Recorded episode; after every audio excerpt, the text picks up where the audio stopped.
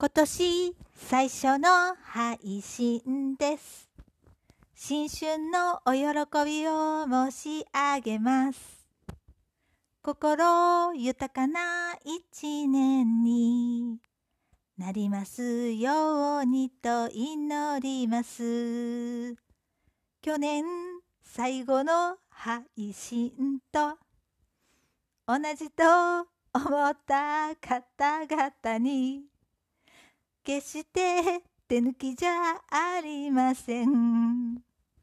歌詞をちゃんと変えています。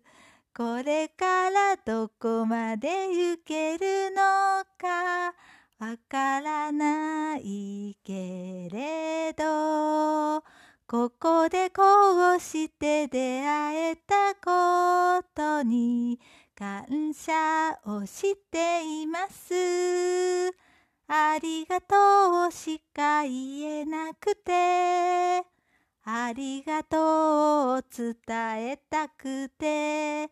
ここでこうして歌を歌って新年の挨拶をしています。あなたの元気を祈っています。琴音のありがとうが届きますように。今年もよろしくお願いいたします。